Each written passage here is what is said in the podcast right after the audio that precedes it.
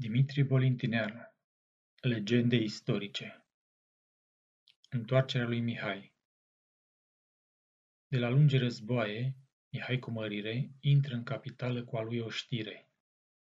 El se urcă în tronul mândru, ocolit.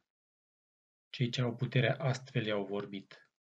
Doamne, focul arde în această țară, încăiri cu ură mult se răsculară dar răzvrătitorii s-au întemnițat și prin zelul nostru țara a scăpat. Voi zdrobi răscoala ce țara uraște, dar voi sparge încă pricina ce-o naște.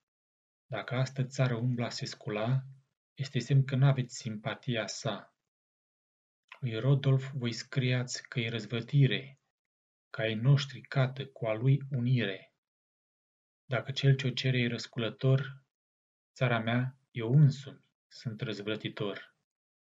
Am învins păgânii, i-am gonit afară, dar a lor sămânță o găsesc în țară.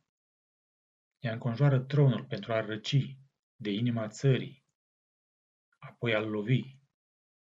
Neputând acum tronul să lovească, ea îi urcă scara ca să-l mânjească. Tronului nu-i pasă de loviri străine, ca de acea trădare ce se ascunde în sine.